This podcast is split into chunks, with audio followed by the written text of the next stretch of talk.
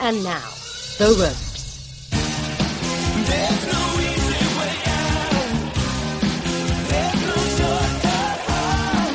Welcome to The Ropes. I am Rafe Bartholomew from Grantland.com, and I am here with Brian Campbell, Mr. ESPN. He loves weather. He likes beautiful people. He respects box. He, he, he talks boxing Connecticut style. Brian Campbell from ESPN.com. Welcome, man. It's great to be back. I'm excited to be talking to you. We got some cool stuff planned today. Uh, why don't you let them know?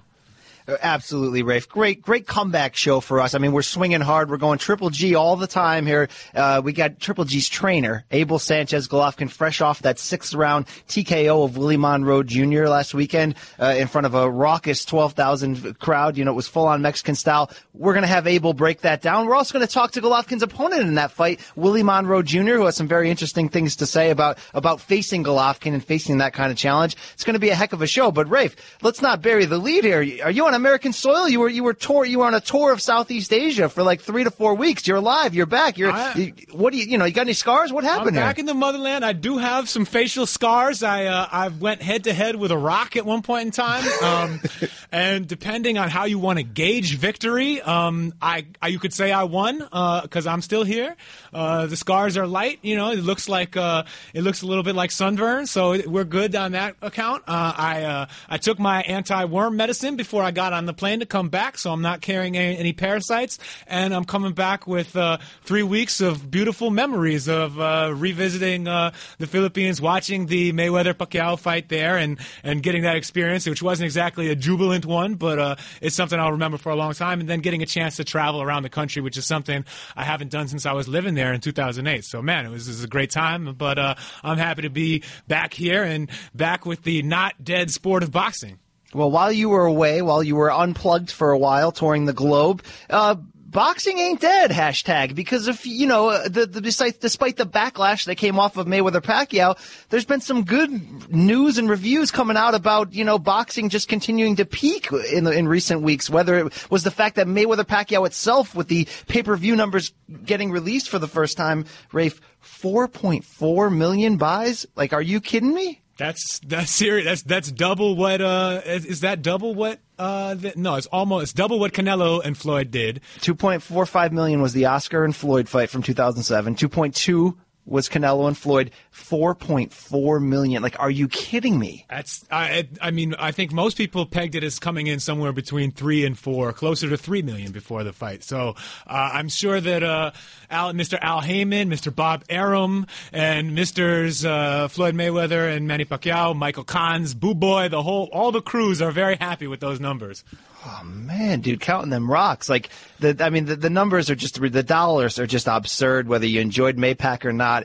It showed you that people still, still care about boxing when, it, when, it's at its highest level, when they're presenting a, a matchup that people want to see. And it carried over into the next week. Now, whether or not this was, you know, helped exclusively by the fact that we, we saw the Mayweather Pacquiao replay on both HBO and Showtime, either way, when Canelo Alvarez came back the next week and knocked out James Kirkland in a three round war, we saw the highest cable rating since 2006 in a fight that peaked at almost 2.3 million. Well, actually, you mean what you mean is when James Kirkland returned, right? I mean, Oh, he's, come that guy's on. got. I mean, he had. It's too bad he uh, he ended up being knocked out brutally by Canelo because man, what a star! But people just love that The guy. hate, the hate. mean, it's oh. bro time at the Apollo here with you. The hate, you know? Come on, let me get the hook out. Um, yeah. Okay, Sam. Man, I feel you. But uh, Canelo, let's give him credit. He he he's he is definitely a star. When when did it happen? It's it's interesting because he's been off HBO for, for a while, and that's sort of the, the it, because of its uh, subscription numbers tends to be the the yardstick by which we we measure uh, premium cable fights, and this is a huge HBO number.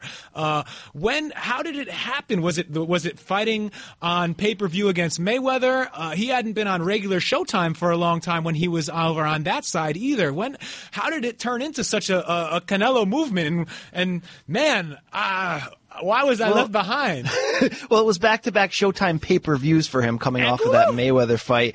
Uh, You know, Angulo and Lara, outta and I think people were sick of seeing him against slow boxers like a Trout, like a Lara, who wouldn't bring out the best in him. But man, they got an opponent this time around. He's back on HBO. It was an opponent that you knew he was gonna gonna have to fight against, and man, I mean, did that come through with a strong rating? Did it come through with a fun performance that I think did so much for furthering Canelo's brand as we move on? Because you know, people have longed for so long to see him have to fight, to see him, you know, live up to sort of the stereotype of the Mexican warrior, which we talked about Canelo isn't necessarily, but this was a time when he sort of had to show those qualities and those intangibles. And man, he, he obviously passed with flying colors. Yeah, I think we, we're still waiting to see him come up and, and, and get really tested uh, in, in, by sort of like in a metal terms, but in terms of his metal, Uh, but you know, metal? speaking Like- of metal, like yeah, Slayer? metal, Like- yeah. and I want to see can he does he know his Metallica? Does Yeah. he know his Rat? Uh, you know, I mean, you put him in a room with Beavis and Butthead, who's coming out, you know. Uh, anyway, no. But moving on uh, to a guy who claims to fight Mexican style, uh, we love. I mean, these boxing fans, you know, probably has the highest approval rating among hardcore boxing fans. Gennady Golovkin fought. Uh, Willie Monroe Jr. this week, or this past week on HBO, uh, also did very impressive numbers, although not uh, reaching like Canelo heights. Uh, but my God, Golovkin, uh, what a what a what a another crazy dominant performance. I mean, some maybe some vulnerabilities in there, but man, another knockout win, twenty in a row. I mean, a guy just Well, leaves yeah. me stumbling sometimes. I mean, this guy is unbelievable. I mean, he, a new a new resident of Southern California as he moved his family there. He just basically stood in the ring and was like, "Welcome to the Brotel, California." You know, I mean, you know, such a lovely place. This is the best drama show since really like the first three seasons of 90210. Only you don't have to be embarrassed to, to tell people how much you enjoy this because every time he fights, it doesn't matter who he fights. Of course, Rafe, we're just getting excitement. We're getting that conclusion of the knockout, and that's the difference. You know, that guarantee that you're going to see him go toe to toe against somebody, and he's more or less guaranteed with his 20th straight knockout that he's going to. There's going to be a resolution. There's going to be a finality to it. He delivers in ways that that other fighters just you know don't. And he does it with the smile on his face. He does it with the, the catchy catchphrases afterwards in the post fight interviews, which are really almost as exciting as the fight themselves. And I mean, this is like yeah, he's not fighting the guys we want to, but this is almost like John Cena's open challenge with the U.S. title right now in WWE. I mean, each time we see him, he's consistent. Every three months we're seeing him. He's like a quarterly draw for fans and HBO alike, and we're getting that excitement. I, I'm not gonna push the hey, he's got to fight this guy, he's got to fight this guy. It's just a fun ride. I'm, I'm, yo, I'm enjoying it. The thing at this point, 20 knockouts in a row.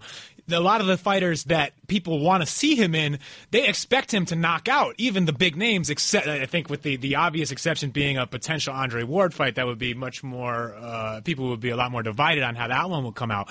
But the question is, at middleweight, at 160 pounds, if he you know stays at the division and completes this quest to unify and clean it out uh, with all the titles, can any other fighter in that division even take his power? Does he? No one think? at no one at 160 can take his power, and, and I'll make a strong argument that I think the guy who has the best chance to put on a good fight against him is Canelo because he sort of does these things. He's got great size, you know, he's defensive minded, he can counterpunch, does all those things. But in theory, nobody at 160 pounds can take this guy's power, which means that Golovkin's power becomes the great equalizer. This term I'm throwing around this week talking about. It's the great equalizer in the division because Rafe, even if we get a guy in there when when Golovkin finally does the reach the elite level, mean, when when he finally excuse me when he finally faces an elite opponent, even if that opponent exceeds expectations and puts on certain levels of performance that we didn't think they could or that we didn't think they would, it's still going to fall back on this question: Can they go 12 rounds taking this guy's power? Because whatever success you have against Golovkin, you pay a hefty price to have that success, and I just don't see a guy wired enough to take that kind of beating and still be able to get off their punches for 12 rounds and have success. And I think in this fight against Monroe, we saw a guy who did exceed expectations to a certain degree, did find avenues of success we didn't see there. You know, and I commend Willie Monroe for some of the things he did, but in the end, it was very inevitable that he wasn't going to be able to stand the distance either. And when you looked at this fight against Monroe, did you think that Willie exceeded expectations? Did you think that Triple G let him hang around? Did you see a gas Triple G? What did you see to make this fight a little closer for a short season than we thought it would be? Well, so I think Monroe at first, for me, actually was fighting beneath my expectations. That he was, you know, he we'd seen him box well against a number of opponents, and you know, ESPN's ESPN Friday Night's Boxcino tournament. Uh, we, we, we, you know, he was he was a guy we expected to be able to move and box a little, and maybe maybe force Golovkin to, to, to work a little harder to, to get to him and, and start landing those power shots. Instead, the first two rounds, Golovkin just wiped him out almost. And in the fight, he almost he almost knocked him out in the second round with the two knockdowns that that Monroe bravely survived. Uh, then Monroe sort of exceeded expectations when you could have written him off and just said this guy is is you know a, a sitting duck. Uh, he came back and really fought back hard. A lot of mo- uh, most TV people, people watching on television thought that Monroe even out, uh, won the fourth round against Golovkin Absolutely. before eventually getting uh, worn down and knocked out. Uh, but so he's, I think at first I was a little disappointed. Then I was just impressed by the heart and the, the fighting spirit and, and the, the way he was willing to change his, his the way he fought. You know, he started off trying to box. It was a disaster. And so he stood toe to toe and, and pushed Golovkin back a little bit, landed some shots, and at least made people want to see Willie Monroe Jr. again and make, made him look like a guy who could give other top middleweights uh, a, a, good fight and maybe beat them as well. So, you know, overall, uh, he exceeded expectations, although he kind of came beneath beneath my what I was hoping in terms of just a, a, slick boxing that, that that he was pitched as. But in the end, though, like we talked about, in the end, Golovkin's just a brociopath. I mean, he's just like you know, for all the smiles that he does, he's a killer in the ring, and there's just nobody at 160 that's going to be able to get through that. And I thought it was a little bit interesting in the in the post fight interview when Golovkin sort of intimated that he let him hang around. I don't know if I believe that enough, you know, whatever, how much of that was true, but he sort of said that he let him hang around so the fight didn't go quote unquote only five minutes long long. And it was like the first little sign of like a little heel turn or something coming out of Golovkin. Because Rafe, they do these press luncheons. I attended a Golovkin press luncheon in New York City the, the day of the, of the uh, Klitschko Jennings fight, you know, a, month or two ago. I'm sitting across from Gennady. You know, you're eating a free steak dinner. It's one of the, you know, one of the best boondoggles in boxing that you can get. But I'm, I'm just asking Gennady questions. I'm listening to him talk, asking his team, his promoter, his trainer. It was like the first moment I just sort of, it just clicked. I'm like, this guy is perfect, meaning the way that they portray him, he's absolutely perfect. He says the right things about everybody. He answers every question respectfully. He, he in the ring, he's almost flawless. It was almost like I couldn't find the flaw in this guy. But do you think there's any element of him that could produce enough of a heel turn that might try to draw the opponents in? A little trash talking, a little something to sort of break out of this happy go lucky, smiley good boy mode, which has taken him so far, but is not going to be enough to maybe convince a guy right away to take the challenge of getting in the ring with him. Well, there's a couple things going on there. I mean, for for one, you know, this guy is uh, Golovkin is is a confident man, right? I mean, he's a he's an Olympian. He was a you know silver medalist in the Olympics. Uh, you know, he's a decorated amateur. He's knocked out 20 people in a row. If he does not have a, a, a strain of arrogance in him, then he's not human. Uh, so I'm sure there's more to him than the sort of you know glazed, uh, you know, like like I don't know, glazed half I hate to say it because it was a Kazakh character, but this glazed Borat character oh, come super happy. Uh, you know, Great success. there's there's a lot more to him than that. I'm sure there is a much you know a side of him that knows exactly how good he is and and is proud of it because as as I think anyone rightfully should feel, uh, he's been very good at presenting himself and and and also on top of the in in this interview when he he said he's maybe carrying Monroe or suggested that. Um, you know, uh, that's something that I don't know if I totally buy that. I think Monroe did some things to to to, to earn earn his uh, his keep in, in those rounds where he was not being knocked out. Uh, it was just the first sign of arrogance, though. It was first sign of like. Is. But he, I, don't, I don't think I don't think Golovkin is yet in totally uh, control of of what he is expressing. You know, I think that's sort of why he, at least in English, you know, and that's that's understandable. He's learning the language. We're watching him learn the language on the fly, uh, and you know, it's uh, it's it's fun. It's an enjoyable experience, and and I think fans would actually probably prefer to see him sort of be let loose to make a few more mistakes and and and and be a little more interesting and, and instead of being sort of so closely managed and given like you know four lines got to say big drama show every time now um, and so I You're saying he wanted him to grab the mic and tell Canelo, "I've stolen your fan base." I, yo, I, I, I wouldn't mind it, uh, you know. Uh, but I think his he, his response to Max Kellerman's question about when to fight Canelo was was very strong, and, Yes. and that was the thing. That was the takeaway moment for me is when and the fans loved it, and people just like, no, Max, right now, you know, not future, now. Um, Donnie Brosco it was his first Yeah. first time getting gangster. There it was great. You know, you know? you know, he's he's uh, but yeah, he's a little bit of arrogance doesn't bother me. Um, I, you know, and in terms of getting guys in the ring, I don't think he's going to trash talk anyone into the ring with him. I mean, he the, people fighters fight for money and, and they fight for their for, for opportunities to win and their future career prospects. And there aren't too many guys who are just wired like uh, Captain Insano or something to, to run in there. I don't know if there are any Waterboy fans out there, uh, but um, you know.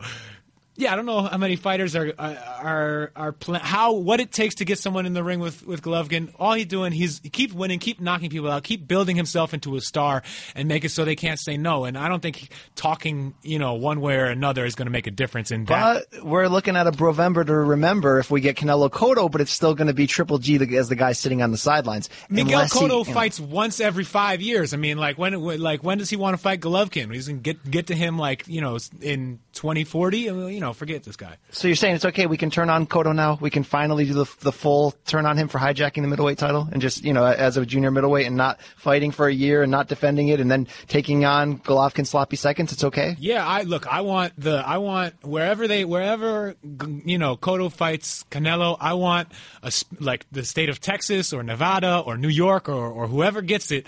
I want them to to pass Antonio Margarito in as a referee. Just sanction him for one fight only, and let him go in there and and just you know amp up the fear on Cotto. Now that's realer than real deal Holyfield, right? All right. Well, look, man, we're we're talking a lot about uh, Gennady Golovkin, but rather than us continue just sort of making crazy Adam Sandler references and bro jokes about the whole thing, uh, we were lucky enough to to be talking to two people who know Golovkin. Pretty well, a lot better than we do. His trainer, Abel Sanchez, and uh, Willie Monroe Jr. a little later. So, first, let's go into this interview with Abel Sanchez, and we'll be back after that.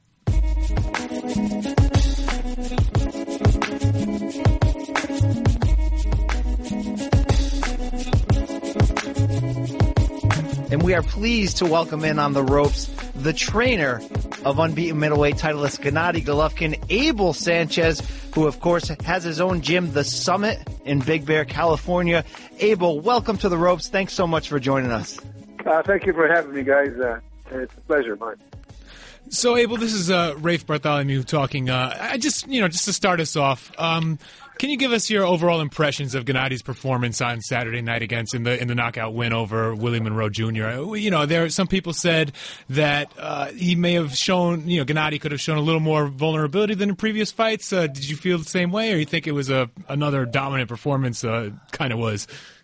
No, I thought that the first couple rounds were exactly what uh, I had planned for him, exactly what we spoke about. But I think that after he knocked him down in the second round, I think in his mind he didn't want to he didn't want to end the fight in the second round. He wanted to work some rounds, and and Willie was uh, uh was still aggressive. So uh, Gennady maybe took a little, his foot up a little off the gas and, and allowed the fight to go on a little bit. But uh, uh, I, I I was satisfied with what he did. He practiced a lot of things we uh, we did in the gym. So um, so those things we're going to need in the future. So it, it was a good fight.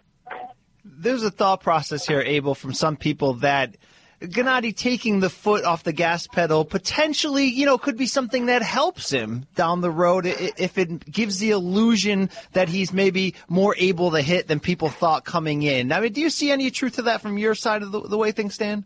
You know, uh, we've never discussed that. So Gennady's a very intelligent person, inside and outside the ring.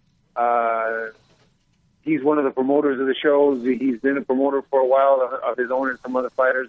So he's an intelligent person. Uh, knows a little bit about marketing. Knows a, a, heck of a lot about what's going to entice uh, those guys that don't want to get in the ring with him. And if that was his intention, I think that he uh, uh, he got uh, that done uh, partly. Uh, I don't like to see that. I- if I can get out of there in two rounds, I, I'd rather get out of there in two rounds. But uh, he understands the business end of it, and uh, I believe that that's uh, that's one of the reasons why, if he did do that, that's why it was done. Uh, Abel, I wanted to ask, uh, sort of along the same lines. There was sort of a shift, uh, a minor shift in the fight after the first two rounds, in which Gennady seemed particularly dominant in, in the first two. I mean, especially in the way he was, uh, his defense looked fantastic. He, he was, you know, really slipping a lot of punches uh, on, top of doing his sort of normal uh, cutting off the ring and, and, landing big punches. Of course, getting the two knockdowns. then after the knockdowns, did did did it also seem as if he became maybe too focused on uh, on on sort of stalking Monroe after that, and and that might have also opened him up for some of the the clean punches he took in that process. Well, the stalking the stalking is part part of what we do here in the gym. The stalking is is, is the reason he's stalking is, is he's using his legs. Mm-hmm. He's using his legs to try to position himself in a, in a place where he's going to be able to land those punches. He may not have thrown those punches because maybe it would have been a significant punch and maybe would have hurt Monroe. Uh, but uh, the punches that he did throw in the third and in the fourth and in the fifth round were were were having a big effect on on Willie. Uh, not only the body shots and the and, and the shots right at the belt line and and on in the kidneys uh, weakened Willie. I think it it, it was more um, just trying to wear Willie down just so that the opportunity for the sixth round, as it was, uh, came about. Uh, that pressure that he puts on these guys is not only physically but very mentally uh, uh, exhausting. Uh, so yes, he did take a couple shots. Uh, I didn't particularly like that, but uh, it, he didn't seem to be bothered by it. Uh, but it, he, he was having the effect on Willie that he was looking for. Abel, I think the fact that you know that we're even talking about you know a round and a half maybe where another opponent was able to land a couple clean shots on Gennady just really speaks to to his greatness in this short period of time he's been on top of the middleweight division. I, I mean the fact that you know we're, we're, we're splitting hairs trying to find moments where maybe he didn't do something right. But what do you think that Monroe did well though in those pockets to really hang in this fight maybe longer than we thought he might? You know, I thought Willie at one point figured out that as he was moving away, he was getting caught with cleaner shots at, at their length. I think Willie figured out that if he stayed on the inside and uh, and uh, try to uh, muffle the, the punches, it was a little easier on him. But Gennady's a big, strong man. He punches very hard, and on the inside or on the outside, once he starts touching you in different spots, and as I think Willie mentioned at the end of the fight, was the biggest uh, issue that he has with Gennady is that Gennady places his punches so well. Uh, not so much that they're thundering punches, but he places them so well that uh, it just weakens uh, the opponent and the pressure weakens you also. So uh, he did a lot of things right. It just Gennady's on a different level. Like you said, we're splitting hairs. Right. You know, one of the things that Monroe said after the fight uh, in, a, in, in an interview online is that he uh, he put some of that success or you know measured success, I guess you could call it, uh, that he had on him feeling that that Gennady wasn't a, a, great inside or, or, fighter at close range. Uh, and I mean, you know, do you do you think he was right, or is it just that he it was a better survival strategy for Monroe? Uh, could could Gennady improve as an inside fighter? Well, I'm going to tell you, uh, the first two rounds were at a distance, and he was hurting him at a distance. Mm-hmm. If he's not a good inside fighter, those next three or four rounds, even though Monroe landed his shot, Gennady wore him down. Those are the things that are not obvious to the layperson, and they're not obvious to Monroe. But by the by the fourth or the end of the fourth or the fifth, you could see him stumbling, mm-hmm. stumbling not because he was getting hit with great shots, because his legs were gone. Yeah. So all those little touches, all these little touches here, little touches there, make a difference in wearing somebody down to the point where uh, the knockout is, is, is easier then. Uh, so Willie can think that, but I hope that everybody does that. Everybody thinks that so that Gennady can continue to work with those little shots and little uh, little uh, hip shots and uh, little hooks on top of the head. Those things just wear you out, before you know it, your body your body's not cooperating no more as it was with Willie. Abel, we saw Gennady put on, you know, to, to, to steal his own phrases, put on another, you know, big drama show in the fact that, you know, 12,000 strong there at the Forum. He's a, a, major hit wherever he's going from a marketing standpoint, you know, filled out the arena in New York, has been so successful in LA. A lot of it is sort of what I've noticed is this connection with the Mexican fan base, which, you know, it's so, it's so clever and so strategic the way that that has worked out for you guys. In your eyes, why do you think the Mexican fan base has been so quick to adopt him as really one of their own? Because he was vulnerable. Because he stood there and took uh, Willie's shot and said, "Come on." And that's if you go back in history, you go back to Chavez, you go back to some of the Mexican fighters. That's what those Mexicans, you know, the the, the bravi, bravado, the machismo. Uh, I got caught with a shot, but come on, let's go, let's make this a fight. And I think that the fans uh, like that because of that. It reminds them of, the, of those days when Chavez was at his at his at his greatness. Uh, and then to be able to finish it after you got hit with a good shot, I think that says a lot for for his trying to connect with those uh, with those uh, Latin or Mexican fans. I know you guys have been working great, a great job on getting his English up to par, but man, if you can get his Spanish up to that same level, Abel, we got a we got a matinee idol here in in mul- multiple countries, right? Yeah, we're working on it. We're working on it. It's just that it's uh, it's difficult for him. He speaks German, he speaks Russian, he speaks Kazakh, he's speaking English now, so it's it's a it's a process. But uh, he's doing better. He's doing the he's saying the things that he needs to say uh, to make him understand how much it means. Once he understands that these people are looking for him to do that, he will make more of an effort. Abel, uh, so you know, it sort of, there's always been talk about how uh, Gennady came to you, sort of, you know, after he'd already accomplished a lot in, in Europe, and uh, had he had he already won uh, his middleweight title by then? No, No, Uh, his yet. first fight with me was for the middleweight title. Okay, so but but ha, you know has how what you've worked with him over how's that uh, changed his style? Has it made him more of that fan friendly fighter who who we're sort of talking about today? I I think I made him understand uh, skills he had. He won a silver medal in the Olympics, had 350 amateur fights. He's seen every kind of style there is. But what he didn't have is the understanding of how to go about preparing a 12 round fight. It's what you do in the first, what you do in the second, what you do in the third. And, and, and that's kind of what I'm saying about the third and fourth and fifth, how he was breaking Willie down, but Willie didn't even know that. And that's what Julio Chavez, Julio Chavez did, the, the, the, the dad, in his heyday. He would break guys down so that at the end of the fight, just like with Taylor, just like with Hernandez, uh, the Puerto Rican, just like with uh, Roger Mayweather, all those guys, he broke them down. So I think what I uh, I made him understand is how to do that round by round, how to prepare the opportunities that you want to have in the future in a in a particular fight. I think part of that, Abel, is how he, he cuts off the ring like nobody's business. It, uh, how much of that is natural with him, and how much of that is working with your style? Well, first when he first came to me, uh, we would spend uh, after the whole workout. I'd come back to the gym in, in the evening, and we'd spend an hour, hour and a half in the ring, uh, uh, cutting off the ring, showing them what kind of steps I wanted him to take. Uh, and one thing that I do with my guys is I show them videos of cutting horses. You know what a cutting horse is, right? That that uh, sport in the rodeo where they the horse cuts out a calf out of the out of the uh, out of the herd and then uh, corners in or puts him in the spot uh, without really the the jockey doing anything. So the horse is doing all the right steps and right moves, and, and that's what we did with Gennady here. We we would practice. Uh, I'd get in the ring and I'd start to move, and and he'd cut me off. But the most important in cutting off is that first step to the attack. When you cut somebody off and you're going on the same angle, then they're still at a distance. But Gennady seems to have picked up on the fact that once you cut somebody off and you take that first step, it makes that area a heck of a lot smaller. Do you know if he played? Uh, and this is really just coming to my head based off of the the the kind of the answer you just gave us. Did he play any other team sports growing up? Uh, uh, you know, in Kazakhstan, did he play soccer? I mean, that the sort of the the sort of beating an, uh, uh, an opponent or in, to the spot that way is something you see in sports like the basketball and defense.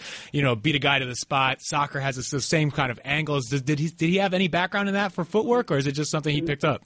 No, uh, he played some soccer, but not really organized soccer. He uh, he uh, wrestled a lot because that's uh, one of the things in, in those countries that they do a lot of. But no, it was boxing. It was mostly boxing. But uh, the Kazakhstani uh, amateur program is, is so great still that a lot of those fundamentals uh, are instilled in these kids, and it's easy for them to pick up on, on, on other things here in America. Abel, break down for me from your point of view. What was the aha moment for you? You know, you, you start working with him, you, you realize there's something there. What was the moment that went from I got a guy who could be something to really I got a guy who's showing me the potential for really some all time great stuff, which I, I think he's doing right now. Well, when I uh, uh, researched him after the the, the first uh, time we met, uh, I noticed that he really wasn't a big puncher. I mean, he he was a uh, he was knocking guys out, but he really wasn't hurting guys where that they they were uh, afraid of him or avoiding. Um, so I didn't really work the mitts with him at the beginning when he first got here. What I had him do in the ring is I had him move around. I had him uh, use the ring a lot to, to, to see see if I can get him to be more of a boxer. Uh, once uh, we did that for about a week, then uh, I, I put wraps on him uh, and did the mitts with him. The first time he hit me with the right hand, I thought to myself, hmm, wow, we have something here. Because I felt that punch all the way down to my toes. Uh, so it was just a matter of refining it because he had heavy hands, and it was a matter of making sure that he understood that he understood that positioning, angles, balance, discipline of when to throw the punch was very important. So then we started working on that because uh, with that punching power, with that heavy handed uh, hands that he already had, if he could just be in the right spot to throw it, it wouldn't have to be hard. Just like you saw in the Willie Monroe fight, they don't have to be very hard for them to hurt. That hook that he hit Willie with was a hook that he really set up. And Willie threw his hook and he slipped it a little bit and just came across it. You really don't see the the force behind it, but it was just a perfect punch and sort of diving back into more of the sort of the the lore of uh, of your guys' start together. Uh, there are all these stories about the uh, the the sort of the sparring battles you've had up in the summit. Uh, the times that Canelo Alvarez came up and sparred with with Gennady and, and Julio Cesar Chavez Jr. Uh, what what specifics? What did you see in those sparring sessions? What is a scene from, say, the, the sparring session with with Canelo that that you remember? You know, of, of how how they performed against each other. Well, it wasn't Canelo really the first one that uh, that uh, really uh, opened my eyes or, or I saw more. It was Angulo came up. Mm-hmm. Uh, and Angulo's coach at the time was a, a man named Clemente, who's an old old friend of mine, and uh, he calls me up on a Sunday, wanted to know that I, if I had sparring. I said, sure. Uh, and I'm telling you this story because Clemente relayed the story when he went off the mountain mm-hmm. about about the the sparring here. So it's not like I'm uh, bringing out something that uh, trying to hurt Angulo. Angulo's a great fighter. It's just that this particular kid at the time was on a on a different level. But anyway, so uh, we set up the sparring for for Monday, and, and when uh, he came up, I said to Clemente, how, how many rounds do you want? And he says, you know my, he calls him perro. Mm. Says, you know my perro goes 10 rounds every day said, okay, well, I'll give you as many as I can. so they get they get in the ring, and uh, uh, Angulo has a habit of trying to trying to dominate everybody that he spars with. So they get in in, in, in there, and, and he starts to get a little out of hand, and Gennady hit, hit him with a body shot in the second round. So we had to stop the sparring. It was a great shot because Angulo left himself open because he's trying to be aggressive and uh, to try to settle him down. Uh, Gennady hit him with a little shot, and, and, and it hurt him. So Angulo, we start sparring again. And, and to make a long story longer, he ended up only going five rounds that day. Then wow. on, Wednesday, on Wednesday, they came back. He only went five rounds again. on Friday, they came back. He only went four rounds that time. So on Sunday, this next Sunday, I, I called, uh, Angulo's the one with the fight that was coming up. We didn't have a fight. So I called uh, Clemente again. I said, Clemente, do you, have, do you want guys, you guys coming up again? He said, he said, F you. He said, that Russian's going to kill my perrito. so it just happened that um, uh, a guy named Max Garcia, who is a trainer from up north in California, uh, uh, was watching, and he called Doug Fischer and told Doug Fischer about what he had saw, right. what he had seen, I should say. And Doug Fischer was all over it, came back down. Was probably with Canelo. It it it it's hard for Gennady to be abusive in the ring. It's hard for Gennady to try to hurt somebody with Canelo, Canelo was so much smaller that uh, it, it wasn't work for Gennady. It was it was more of a uh, trying to allow this little guy to get ready for his fight. I don't think Gennady had a fight yet, and and um, and more working with him. And and if you read a story that Doug Fischer wrote about the sparring that he that he witnessed, mm-hmm. it says the same thing. Um, but uh, Canelo's a hell of a fighter. Canelo is uh, at the time was what that was three years ago, maybe three and a half years ago. He's still a little boy. Mm-hmm. Uh, he was 20 years old, so uh, he's turned into a heck of a fighter. We saw the last Brooklyn fight, so uh, I think that in the near, near future he's going to be a very, very formidable opponent for us. But uh, the Chavez uh, sparring is on YouTube. I, I didn't post it on YouTube. There was it just happened to be media day for Chavez in uh, in uh, at the wild card, and uh, I went in and I asked Freddie for some rounds. Uh, we had been down there for some medical appointments, and Freddie said, "I'll give you five with Chavez and five with Quillin, if that's okay." Perfect. Uh, so uh, the video is on on on on YouTube. Like I said, he sparred five with Chavez, and in that process, one of the uh, TV Azteca guys comes over and whispers behind my back is. Uh, in in bad words, he says, "Who the heck is that?" And I said, uh, "The kid's name is Gennady Golovkin." And he, man, he just beat the out of Chavez. And I says, "You know, the sad part about it is he's only going 60, 70 percent." Oh, I said, "This is a heck of a fighter." Uh, and then he sparred three with Quillin. I think he cut Quillin over the eye and it's tough sparring. Uh, so um, he he's he's not an abusive uh, sparring partner. He's not an abusive person in the ring.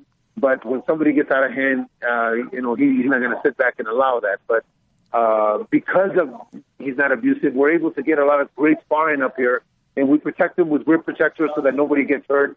And I try not to let him hit too many people to the head and just on the arms and shoulders so that we can get these guys to to improve and to help us. If they get better, we get better.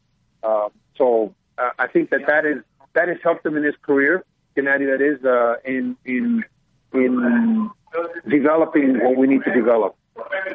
Fantastic storytelling there, Abel. I enjoyed every second of that. Believe me. Uh, do you think that played into Chavez's mind at all? In, part of the reason why he was looking like he was interested in the fight with Gennady, and then he sort of pulled out. No, it, it may have. I, I guess he was having some issues with Bob Arum.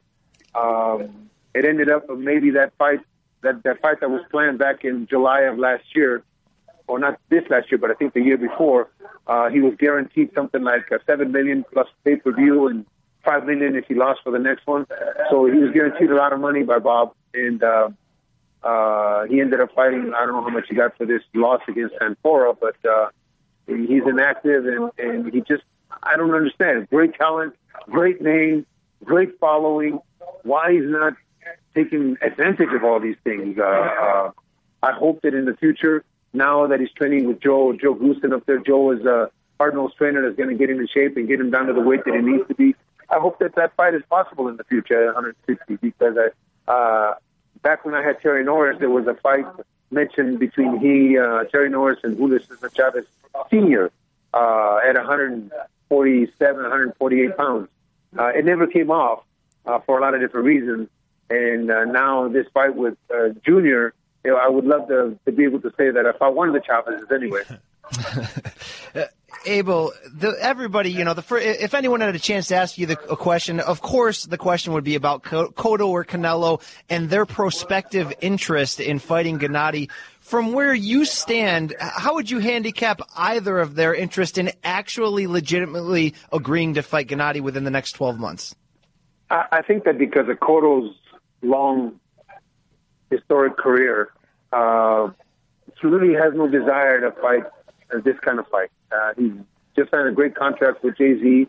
Uh, to him, is more business than than really pleasing his fans. Uh, his title is going to be uh, taken away or, or uh, argued uh, in this next fight after he, hopefully he beats Gil uh, because he's supposed to face Gennady or the winner of that fight is supposed to face Gennady in the next fight unless Gennady and, and our people make a, a, a some kind of uh, financial arrangement with him.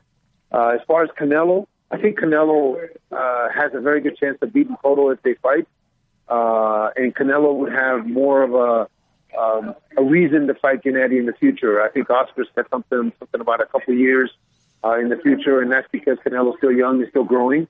Uh, so I think that is, we have a better chance fighting Canelo than we do Cotto. Do you think it's fair what that Canoto that I'm sorry that, that Canoto? How about that guy? Do you think it's fair that that Cotto is essentially hijacking the lineal title? You know, taking a year off between fights. Now he's fighting a guy Gennady just blew out. Do you think Gennady would have reason to be upset in this case? Of course, Cotto's not being honorable. When back in uh, in uh, October of last year, we fought Rubio to be the mandatory for the opportunity that Cotto got from the WBC to fight Martinez when he made that deal with the WBC, he was he understood that he had to fight. They would allow him one optional fight, and then he had to fight the winner of Rubio Golovkin sometime this year. Uh, he made that deal with the WBC to get that opportunity against Martinez, or else Martinez probably would have fought somebody else or fought Golovkin. Uh, now that he has to live up to that uh, that uh, arrangement, he's not being honorable. He's he's backing out because he's being a diva uh, uh, he fights Cotto, he fights Gil, and doesn't fight the winner of Golovkin Rubio uh, in the fall, then uh, what does that say about his word? True. Right. All right, Abel. We, one one last thing we wanted to ask you about um, was how earlier in their careers uh, you were training both uh, Gennady and uh, Sergey Kovalev uh, up in up at the summit, and they they sparred regularly um, uh, before Kovalev moved on and, and, started training with John David Jackson. Um, what was their you know their rapport like? How did they get along? How did they how how did they look together in the ring? And uh, I mean, down the line, could could we see them in a fight together at, at some weight, either uh, at light heavyweight or some catch weight below there? Uh, first of all, I had Sergey for eight fights and eight knockouts. I had him. I got him right after he got, got killed by Darnell Boone in his uh, tenth, I think, fight or ninth fight. Mm-hmm. Um, uh, John Turner called me up and asked me if I would be interested in working with him, um, and and I and I agreed. Um, you know, and um, uh, he came out. I thought uh, I thought that I could use him for sparring with Gennady. Uh, it ended up that the times that I did spar him, he was definitely afraid to be in the ring with Gennady. I don't know if it was reputation. Uh, but Gennady handled him uh, very easily, and, and uh, Sergey really wasn't uh, the sparring that I thought I was going to get. Uh, at about the uh, fight when we fought in Russia, and he was uh, in a fight with a young man that died. Yeah. Uh, right after that fight, um, there was a lot of issues leading up to that fight uh, with his character. As far as I'm concerned, I want to come to my gym and have a good time. I want to come to my gym and, and enjoy my time in my gym. And if if uh, somebody's character is not what I think it should be, then I, I, don't, I have no desire to work with them. So uh, right around January or February of uh, of, of that year, uh, after that young man died, which would be two or three months after, I called his manager and asked his manager to to take him somewhere else. Uh, but before uh, I did that, I had a, a I spoke with Sergey and I told him that he was going to be a world champion in a couple fights. I told him he was going to be a world champion because of who, what we had developed here, and but that he had to change his character. He had to change his way of being because this game is not. You can't do this game by yourself. Uh, you need other people around you, and you need people that are supportive and loyal to you. And if you don't do that, then you're going to be a, a lonely fighter. Uh, but uh, I knew that he was going to be world champion, and I told him that. Uh, but I wasn't going to put up with the shenanigans that was happening at the time that I asked him to leave. Can you say sort of what sort of things were turning you off at the time? I just I, I have to have a guy with character. I have to have a guy with morals. I have to have a guy with with uh, loyalty. Uh, this business is rough enough for the coaches that uh, I didn't feel that he was that kind of person that I wanted to spend my time. Abel, it might be unfair to, to even think about Gennady fighting him because of that, you know, two weight classes between them. But is that ever a fight that you entertain in your head for a down the line situation? Absolutely, absolutely. If Gennady's uh, career goes the way that he wants to, and he, he eliminates everybody at 60 like he wants to, and moves up to 68, and that, and those those are possibilities in the future. I would have no no hesitation with uh, accepting that fight. With uh, uh, with of course Gennady uh, uh, wanting that fight at, at that weight, but uh, I would have no problems with training Gennady for that fight.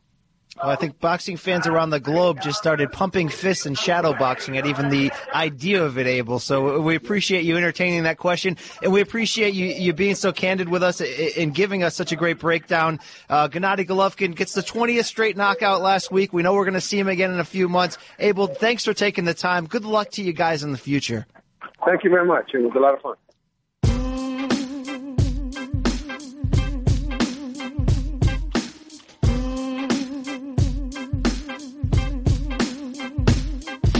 Brian, I don't think I can share this podcast with you anymore because your character, man, uh, I, I'm sorry. You might have to go find a new podcast partner. I, I can give you some names. I know some guys out there who do boxing podcasts, uh, but I, it's just a character thing for me. Look, I've long said that Abel is one of the best sleeper quotes in this game. I mean, he just he he comes original. You know what I mean? He just brings it, and man, he drops some drops some bombs on us right there. Drops some nuggets, some very good stuff. Would you? How much would you have loved to have been a fly on the wall back in these uh, early Triple G sparring sessions oh back in God. the day? I mean, it's every fight that we're dreaming of seeing in, him win now, and in sparring. I mean, you Canelo uh, sparring with Kovalev, Chavez, that the Chavez Jr. fight that was sort of briefly signed or halfway signed that never came off. I mean, these are these are the fights that we really went crazy for or are hoping to go crazy for someday. Um, um, a tidbit, um, a smidgen. You know, I don't get the message, so you got to run the pigeon. But man, that that guy is is, is on point. Rafe, would you say? Oh God, uh, you know, uh, yes, I, I would I would say Uh, the middleweight. So so we're talking about Golovkin. The middleweight, his middleweight division.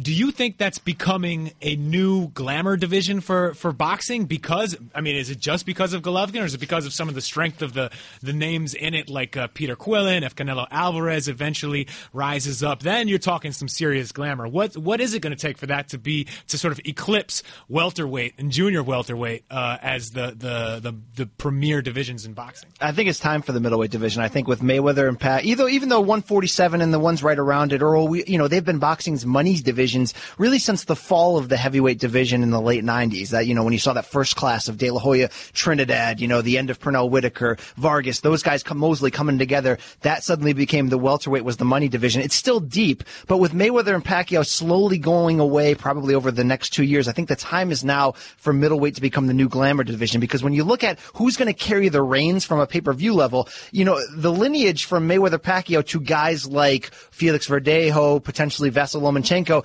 it's not automatic. There's going to have to be the in-between guys to carry the rock, and it just so happens that guys like Canelo and Triple G are the guys right now that are ready to sort of carry that baton. They happen to be in the same division with the guy Miguel Cotto, who's sort of you know the third biggest pay-per-view brand right now, arguably then you have, you know, to make it a glamour division, you have to sometimes have glamorous looking guys, glamorous looking potential guys for both Talking about. Andy Lee, right? Matthew Eh, no, talking about David Lemieux's hair, actually, you know? And I think that's where the potential is for these guys in the next 12 months specifically to, to ease this transition, to really make fun fights. And when you talk about all these guys that, that G- Gennady won't get the chance to fight in the next year that we want, one of the guys that he very well may get the chance is David Lemieux, who's, you know, going to fight for a vacant title coming up against Hassan N'Dam. But can you even, I mean, talk about my chemical bromance to see Triple G and Lemieux square up and throw bombs? I mean, are you kidding me? I'd be- I mean, it would be it's the classic, you know, fun while it lasts, amazing action fight. Uh, and if uh, if Lemieux manages to land against Golovkin with something serious, you know, that would be. And and if Golovkin just shakes that off the way he shook off other guys' punches, then uh, then we can just sort of you know sign his papers as the the most ridiculous fighter alive. Um, but you know I, that's that that's an exciting fight that we actually may get to see in the near future if uh, Lemieux is, is able to to win that vacant belt uh, against N'Dam. But here's the thing that might prevent the middleweight division from becoming a glamour division. It's also Gennady Golovkin because if he is as good as some people believe he is, or, or as good as he has looked, he might just cut through the whole thing and lay waste to it all before it sort of has time to marinate, as uh, the great Bob Arum would say about letting letting letting the sort of hype build up. If he just goes through and starts knocking them down one after another, uh, you know, he may be done with the division and moving up to to higher divisions before before he get before it gets a chance to become a, a huge attraction. Well, we all know he wants unification so bad, but obviously he'd reach up, I think, at any point to take a big money fight at 68 that was available. And we know that there's sort of whispers and rumors coming off of Golovkin's victory over Monroe that actually the Carl Froch fight might actually have legs to potentially do that in Vegas or Wembley Stadium. It would depend on Froch, you know, pushing 38 to want to put himself into that kind of fight. But I think Gennady can be in a spot though where he can jump to 68 for a big fight and still be ready to defend or grab more middleweight titles, you know, that, which is just which would be good for boxing. So I mean, do you see it sort of playing out like we expect with Cotto getting through Geale? We do the Cotto Canelo big fight in the fall, and then maybe the winner facing Gennady after that. That would be wonderful if it happens. I think the road to that fight is so choppy that I don't know if I'm willing to, to, to sort of say that I feel good about it working out that way. I mean, even even Cotto's defense against Daniel Geale in uh, in next month in June in, in New York is is less of a sure thing than I think a lot of fans believe it will be. Uh, and uh, and then you know Cotto you know may not fight again until the following June. Who knows when Cotto decides to fight? You know, so uh, and Miguel Cotto he only thinks about what's best for Miguel Cotto. We know this, um, you know. So, uh, or maybe he gives a little smidgen of respect to Brian Perez, his his best friend. Um, but anyway, like you know, Cotto, we don't know when we're gonna how how frequently he's gonna fight. So if we're looking at that sort of chain of events, it could be we could be waiting much longer than we want for this Canelo Golovkin or or Canelo uh, or or Cotto Golovkin fight. Well, before we move on, you gotta love though when we did ask Abel about the potential of that dream down the road. Who knows? Super fight with Kovalev for Golovkin. That he was like, "Yeah, I'll take that fight. Yeah, I've, he- se- I've seen what I need to see. I'll take that fight." I mean, saying he's afraid to get in the ring with him, and inspiring. Anyway, uh, this guy Abel never half steps because he's not a half stepper. Yo, if you know? uh, if uh, if the Kovalev people want a uh, some bulletin board material, as they call it, uh, then uh, Abel Heyo. has given it to him. Um, Absolutely. Well, let's let's transition to a guy who who has been in the ring with Gennady Golovkin, who who put forth that tough performance, like we said last week. Let's talk to middleweight contender Willie Monroe Jr.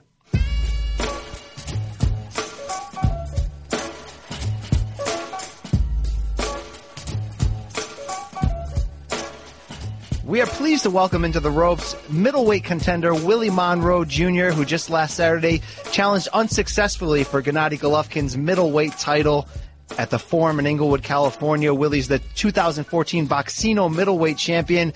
Willie, Brian Campbell here, ESPN.com. Really pleased to have you. Thanks for giving us some time so close to, to this fight. Uh, we wanted to get right into it with you. Go ahead, Rafe. All right. Well, sure. Well, like like Brian said, just thank you very much, Willie, and uh, you know, congratulations on, on winning a lot of fans this weekend and and fighting uh, you know a, a hard fight, even if it didn't you know it ended up not being a win for you. But uh, you know, I think I, we're looking forward to seeing you on TV and HBO again. Um, Yeah. But um, you know, before the fight, uh, you, you had you'd been ballsy vocal in, in calling out Golovkin um, and and saying that you could win this fight. Um, and, and afterwards, um, you know, did do you, did he did he end up being a little bit better than you expected? Was it just not? Did you not feel like it just wasn't your night? You didn't have it. Uh, what sort of you know? What, how did how did that come out? Oh, it wasn't my night. That's all. Uh, you know, we worked tremendously hard. Uh, we went in, and you know, he, you know, he, he ended up showing up being a better fighter than. So, you know, that happens in boxing. Willie, I thought you really, you know, the the I think the best thing you you can say in this spot is you came to win, man. I mean, you were fearless in searching out this fight. I thought you had a strong game plan and you executed it in a fearless manner. Made a great showing for yourself. You had some some real pockets of success there, especially in that fourth round. What do you think you were able to do that other opponents really haven't been able to to have those moments against Golovkin? Uh, just be able to stay composed and uh, be able to switch my game plan. Um, I um, I went in one box. If you saw the first round, I was moving and boxing. The canvas was pretty soft though. It was almost like quicksand. So I was like, you know, after I was like, you know, I'm gonna just keep trying to box, you know, because you know, you know, for a boxer, a soft ring is like kryptonite. So I was like, you know, uh, after and then when I got dropped, I said, look, you know, I'm just have to go toe to toe with this guy. You know what I mean? And and because he's coming, I don't have, you know, and, and like I said, not to make any excuses, but you know, I was like, I don't have the ring that I wanted, so I'm just have to go toe to toe with this guy. And uh, he kept hitting me. Uh, on I know there's one thing he does is he hits you on the hip and like like the hip flexors and, like around the butt area. So my my my uh, my leg, my right leg in the front locked up on me. So I said, yo, I might as well just sit in the pocket and outbang this guy. I know I have fast hands. Just uh, go ahead and fight to you know until I have no more. You know. So Willie, in the in that fourth round, when you were, you know, there was a, couple exchanges where you really uh, started landing pretty, uh, not just pretty, but but effective combinations on Golovkin. Um, what what was going through your mind at that point in time? Were, did you feel like you might be turning the fight a little bit? Uh, was or was there, you know, when when he gestured back for you to come on, was it almost like, oh, oh, damn, man, he's he's he, not, he just- got a chin too. I was just, I was just fighting, man. I, Yeah. nah, I, I, I didn't have to know what was going. on. I was just fighting.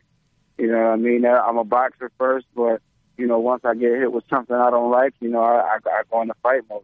It's just me. You know, um, so I was just fighting. I didn't know what happened, what was going on. It was just like, all right, you know, let's let's throw hands now. You know.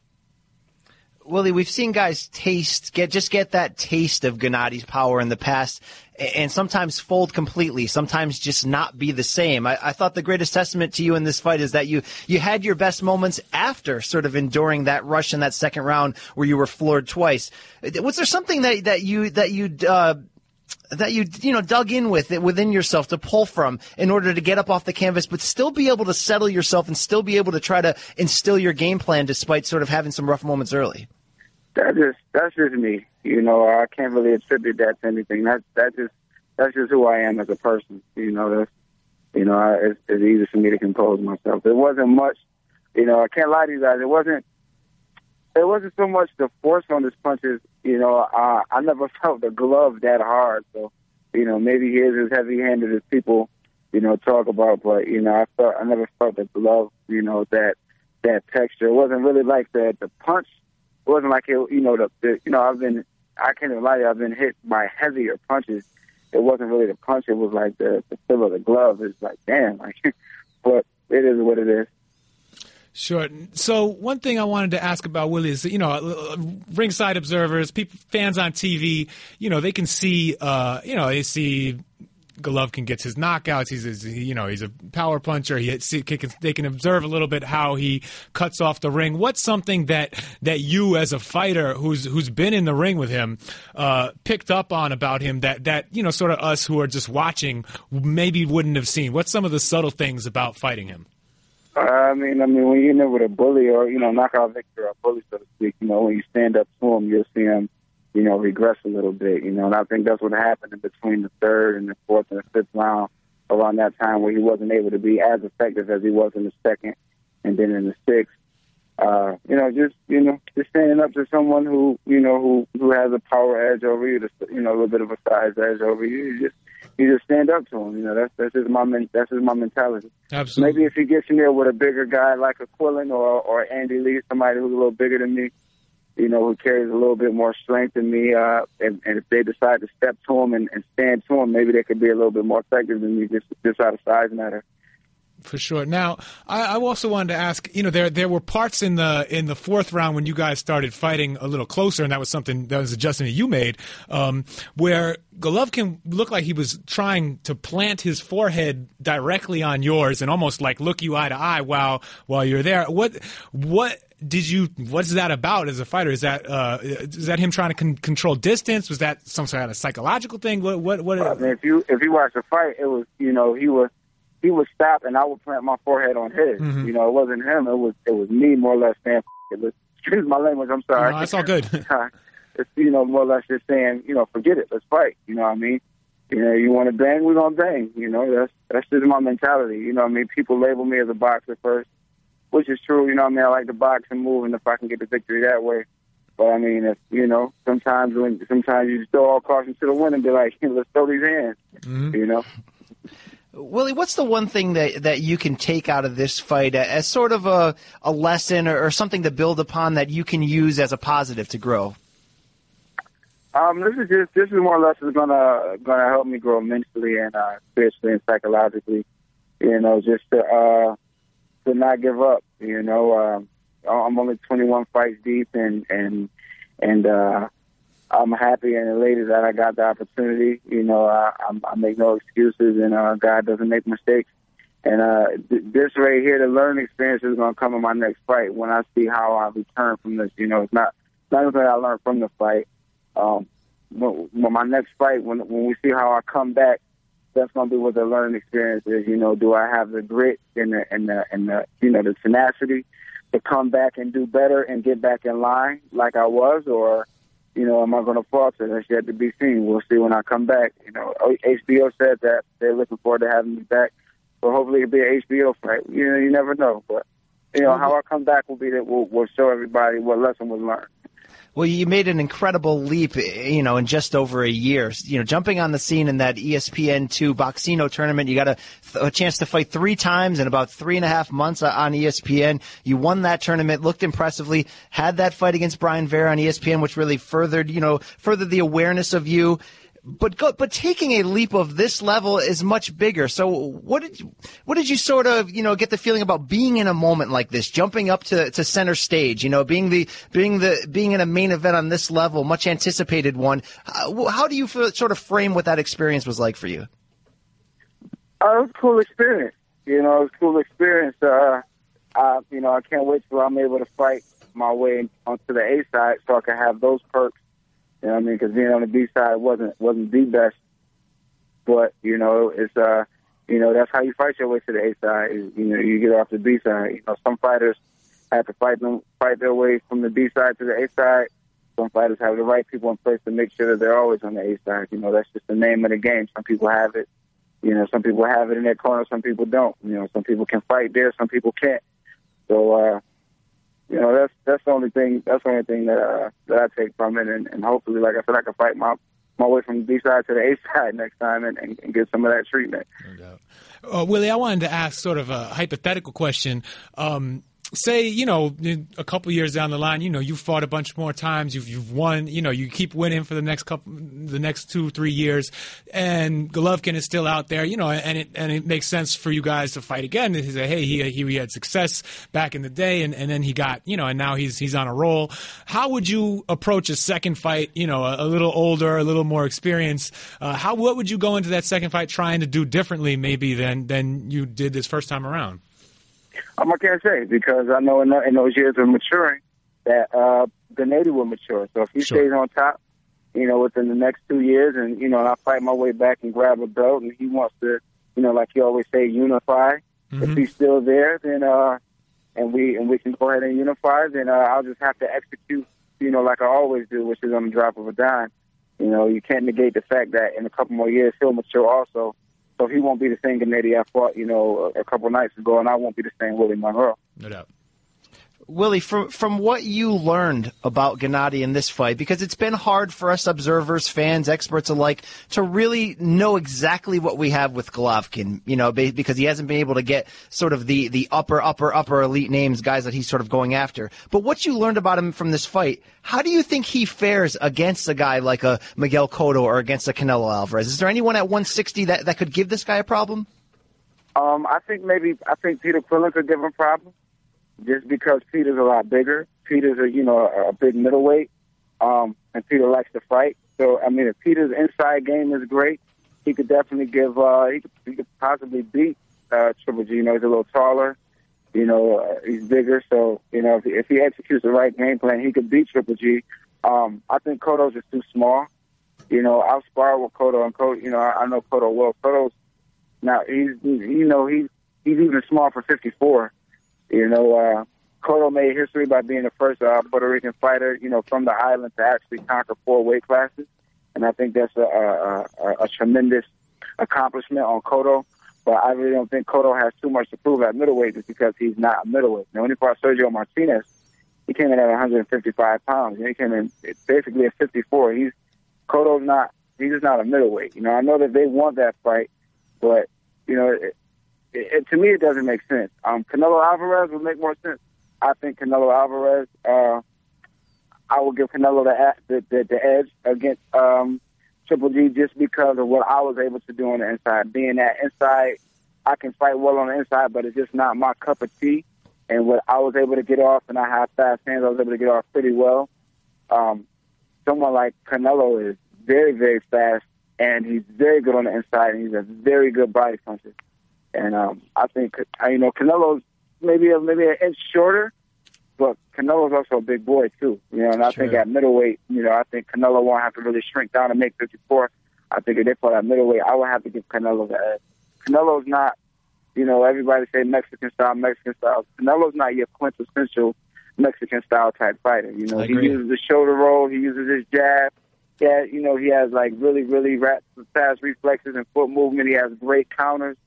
You know, he's not your quintessential, you know, super, you know, Mexican type fighter. You know, and and he's, you know, I, I don't know. I think I think Canelo's one of the, the most talented fighters out there. Actually, I think he gives him problems. I think Erislandy Lara would definitely give uh, Triple G worlds of problems. You That know, would be I an he interesting would- fight. That would be yeah, very that would be. yeah, I want to do what Lara would have been, what Lara would do, but you know, what Lara happened.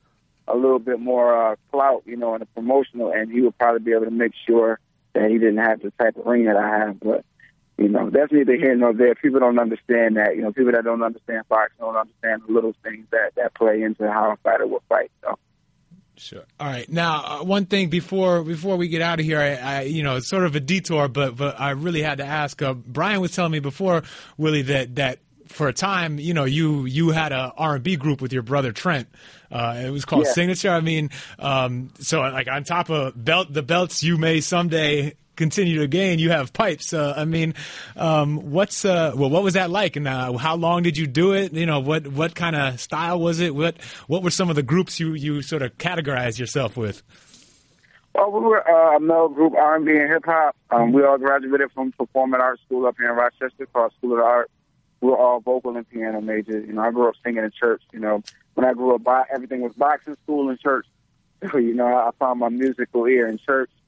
And uh, we were together for seven years. We opened for major acts. We opened for Trey Songz twice. We opened for Ginuwine, Tank. Um, we opened for J. Holiday. We were for a bunch of big acts. We were on a roll. You know, actually, one time I fought on HBO undercard when Berto fought Quintana. And two weeks later, we opened up for Trey Songz back in our hometown. So while I was in training camp, my my group was like skyping me, you know, rehearsal moves and dances that we had to have. You know, so I mean, it was cool. We had a we had a really good run, but uh, you know, after seven years, we broke up, and I just, you know, me and my brother, we were like, yo, we're brothers. We can't break up. So, you know, you go 100 with the music, and I told my brother I'll go 100 with the fight, and we'll use this Team Monroe movement, and um, you know, and put our city on the map. And we're doing our city, you know, uh, we're doing them justice, and and, and our family name, and it's, it's moving along pretty well. How do you compare the, the you know the pressure and the limelight of, of stepping between the ropes and stepping on stage, you know, with with a similar audience staring back at you? ain't nothing like stepping in the ring. You know, you know, I love stepping on stage. It's cool. You know, the girls scream. You take your shirt off, the girls may scream, but it's nothing like, you know, it's nothing like stepping between those ropes because I'm in my element.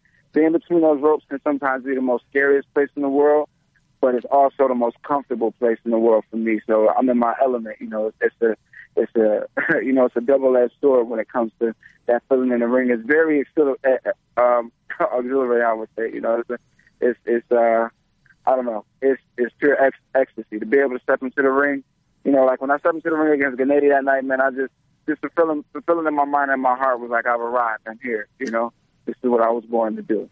So Well, you're you're a native of Rochester, like you said. I've done a little time in the five eight five. My wife's got some family there, and, and I've Oh, taken a massive. but I took a massive L there, Willie. I got to tell you about this. They got these thing called the garbage plates. They're famous. Rafe, you ever hear about oh, these I've, things? I've heard about it, but I haven't, It's I haven't a, eaten it. it's a paper plate covered with burgers, beans, home fries. Now I can put some things down, despite what people might think. I can put some food down. Willie, I stepped up to the plate twice against these things. I don't even think I made it a quarter of the way through. I was tapping out already. Even though you didn't get past Golovkin, can you get past the garbage plate? I can get past the garbage plate. I've been here long enough. I know I've faced the garbage plate enough times. I think the garbage plate the garbage plate has me beat, but I've gotten past it a couple times. Is there a strategy? Is there is there an order of you got to eat things in a certain order? Nah, you, you just have fun. You just, you know, what, what else can you do with a garbage plate? You know, people may be like, "Oh, that sounds crazy," but man, listen, the, the fries and the burger and the, the the vegetables and oh man, the onions and the sauce is just. There's some things that you can't get anywhere else but Rochester. You know. Hey, I bet they can take you into some deep waters, though. You know, you got to be amped up. You got to be trained and ready to take on take on the garbage Yeah. plate. But you know, Yeah, you gotta be standing ready to take on the garbage plate. you gotta grow up on that.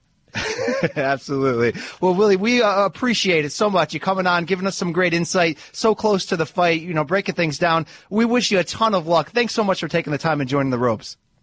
Uh, thank you guys very much. God bless you guys. Thank you.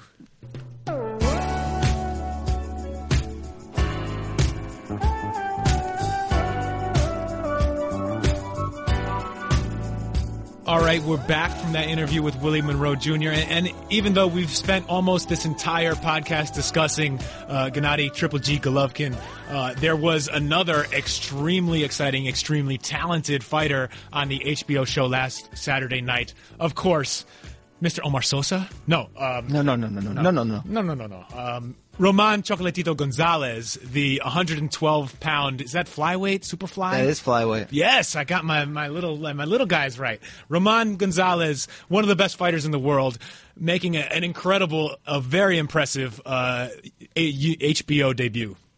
Absolutely. I mean, look, this guy's already a three division titleist at age 27. If you're a hardcore fan, you've already been known about this guy for a while, but you've been watching him on, on grainy internet streams or sort of, you know, on, on Nicaraguan I've never TV seen him links. not on YouTube. Exactly. I mean, he only had one uh, U.S. appearance on, on a lower level cable network at one point when he fought Estrada, of course. But this was his coming out moment. I already had him at number two pound for pound coming in, and I think he was explosive. He was almost like a miniature version of Triple G. But if we really break it down, and if you really watch his recent fights before this, you'll realize that he's actually maybe a little bit even better He might be a better G pure boxer. Yeah. all around pure boxer, has just as much ridiculous, absurd power. When he's moved up in weight twice, the power's carried with him. And I know you say, well, he's only moving up three pounds in some of these weight classes, but obviously that gap means more at the at the lower end. He's been absolutely ridiculous. Fought a legit guy in Edgar Sosa, legit veteran, and just absolutely blew him away. Rafe, this guy is. Uh, I hope HBO continues to commit to this guy because Now, let me. T- I, I can't even remember if I said Edgar Omar Sosa two minutes ago. This is sort of my my problem with, at least for me as a fan, and then you could. This is my. Don't get all BJ Flores my on us. weak, This is my weakness. Uh, that I just have a hard time gauging how great these fighters are because I, you know, because of what's available to us on US TV. Uh, I don't see that many of them. I've seen probably. I've seen you know Chocolatito's last six or seven fights probably, but I they're they've all, with the exception of uh, of Estrada, um, Juan Francisco Estrada, that fight, I, they're all against guys who I don't really know who they are or how good they are relative to to other fighters. So it makes it hard for me to to figure out if I really would put him number two pound for pound at such a high spot in the game when. Uh, You know, it, it's it's very hard for me to compare a guy like that. I think Uh, he might, you know, I think he's faced, faced better competition though comparatively than Golovkin. You know, and he did blow through Akira Yaegashi. Yaegashi. I mean, he's Yeah, blown that was a through, you know, Francisco Rodriguez Jr., who, who was in a fight of the year candidate last year, probably should have been the fight of the year. Tough guy. I mean, he's he's blown through who he's needed to, and he's looked fantastic doing it. I mean, this guy, it's the right time for him to make his leap here. He's legit. He's for real. Buy into it. Come on, why buy why would it. he be above uh, above Rigon you know Rigondeaux on on uh, I, I think because he's he's busier. He's fought, you know, a deeper level of competition. You know, Rigondeaux's going to slowly fade a bit the the less he fights anybody. You know, and the more he struggles against uh, guys twice his size in Japan on New Year's Eve. I on know shows people no are already watching. talking about it. Is is is Chocolatito ballsy enough to try to get up to 122 to fight to fight? Yeah, th- that's all pipe dreams. I, I mean, eventually he's going to move up, but I mean, he has two legitimate, huge fights for those weight classes in Sure. front of him with, with the rematch against Estrada, and then that super fight with Naoya Inoue. You know, Yeah. the the, the, the guy who guy. We, we can go a long time on, on alone. I mean, when if that guy can get some HBO time, you can really see that build into and something. and there are a ton of other fun fighters. I mean, Brian Viloria is still around and a little bit of a little True. bit old. Giovanni Segura, you know, there's there, there he can have a lot of fun down there between 112 and 115, 18. Uh, 18 is a little bit high, but still, there's a lot of great fights down there. Um, before we get out of here, Brian, uh, we wanted to mention a couple of these upcoming PBC cards. Uh, first off, this weekend, PBC on NBC, Andre Dirrell is fighting James DeGale, the British super middleweight. Uh, in Boston, uh, like I said, another NBC PBC show. Uh, you know, are you excited about this? What's the what's the Yeah, I, I like this one. This says, uh, you know, I mean, I like chess matches, and in this one with two southpaws, both with Olympic experience, you know, great amateur careers. There's chess match potential, but I think there's sneaky action and dram- drama potential because this fight means so much. I mean, Dirrell's been five years since we saw him in a big fight. You know, when he had that weird ending in the Abraham fight Yeah. with the DQ, he slowly built himself back. But we've been waiting a long time. I mean, this is sort of the he's one of those wild card guys that I think can give Triple G a, a really tough battle at 68 if that ever you know grows into something. Uh, He's a tough fighter. DeGale's hungry, been blowing through guys. Really, 10 wins in a row since that loss to Groves. This is a real legit fight. I mean, I'm not. I'm hoping not to sound like a hopeless romantic, but this is a, a, a good fight. eh, You know, in a good spot here on PBC. I'm very much looking forward to it. No, I'm with you, man. I mean, they're this they're, they're they're good fighters. I don't care if they're you know what we classify necessarily as exciting fighters. These are really talented guys, and it's always it's always interesting to see how that matches up and and and whose talent or intangibles or whatever combination of it prevails. And plus, this is an important, a sneaky important division. You know, it's been sort of dormant because of Andre Ward's inactivity and all these other things. But we're talking about uh, you know, Ward finally coming back and hopefully becoming a more busy fighter, and Golovkin, uh, you know, people are constantly calling for him to move up to 168 pounds someday. If that happens, these guys, these are the kind of guys he would end up facing there, and they those could be really interesting fights. And we, I want to see how these guys, you know, stack up against each other, and I also want to sort of imagine what it's going to be like if if uh, Golovkin ever does make that leap. Absolutely, and and you know the PBC's hitting us up with some some good matchups in a row. You know, one we're not going to talk about now, but we got Adrian Broner, Sean Porter coming up down the road. That's a great fight. But more importantly, more immediately, Friday, May 29th at, at the Barclays Center in Brooklyn. I'll be there. It's a PBC on Spike TV card. Amir Khan headlining against Chris Algieri. Rafe, very interesting fight, right? Or am I just eating too many avocados? Uh, you know, yeah, the, the, that, that, the avocados might be going to your brain, man. I mean, this is, interesting is about as far as you can go for this fight. Uh, it's just.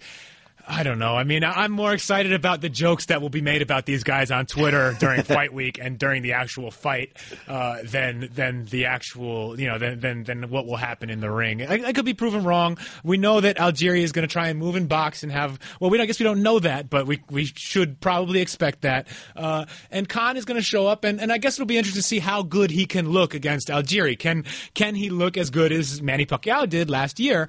Uh, you know, when he knocked Algieri down six times, created a great social media moment thanks courtesy of Tim Lane. You know, did all of these things, and and and also does Algieri then become the new age Andre Berto, i.e. the bridge to Floyd Mayweather? If Khan can look good against Algieri and then get a Mayweather fight down the line.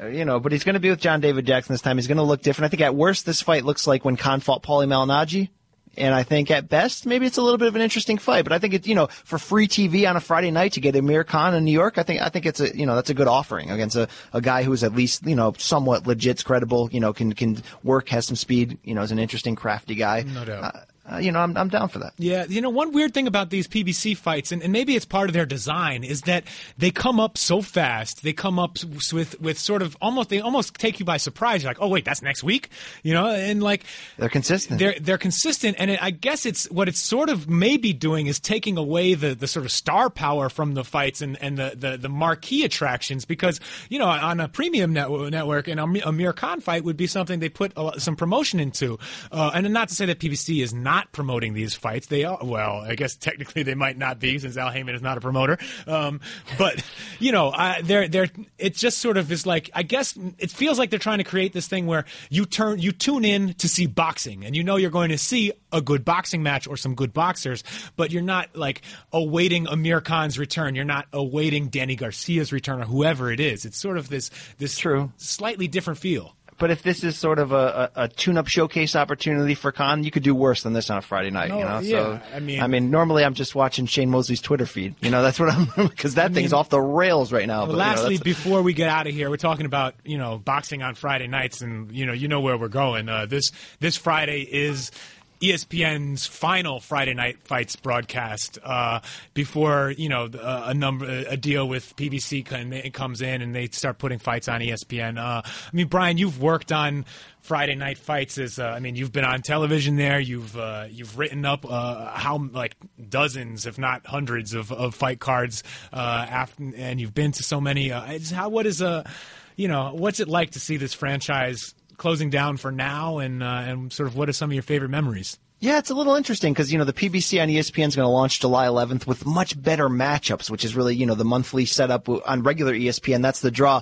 But there's just a, a love affair people have with Friday night fights. You know, it's a certain the fights level out at a certain point because of the budget. Yet we've seen a lot of sneaky good action fights. You know, the premise of a, a brand like FNF is to give you the fighters on the rise or the name fighters maybe on the way out, looking for for a get well opportunity. Yet in between that, we've seen some really memorable, really fun fights. I mean, the the card, the, the the brand is almost as known for sort of you know you'll never know what you're going to expect tuning in to see Teddy Atlas, which is something in itself. You know, it was it was a brand that launched Max Kellerman. I mean, Nigel Collins on ESPN has a great uh, uh, column this week looking back on the history of the series that which started with Max Kellerman and Brian Kenny and, and Teddy Atlas. It, it, it's sad in that regard that the weekly brand is coming off the air. We saw you know the Micky Ward Emmanuel Augustus fight of the year. We saw that Delvin Rodriguez Pavel Wolak. We've seen a lot of memorable fights that have come out of this. A lot of memorable moments. It'll be sad in that regard, but I think in the meantime we are going on to some really fun things up ahead with some big fights coming on ESPN that haven't been announced yet.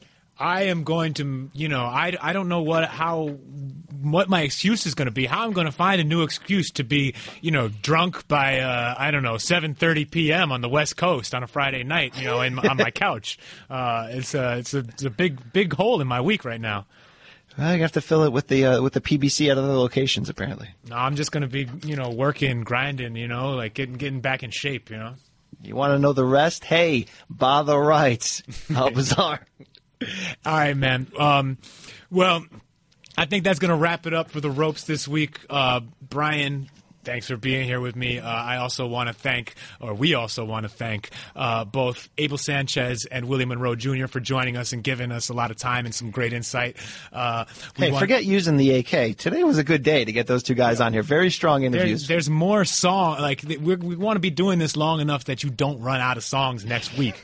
Uh, or well, we probably aren't going to be here next week, but we'll be back before the uh, Miguel Cotto Daniel Geale fight to to bring everyone up to date on whatever's happening in boxing and, and talk about that. Uh, thanks to everybody for the intriguing fight. tweets. Though Thank you know, thanks tweets. all the Continue- fans that, that Yeah.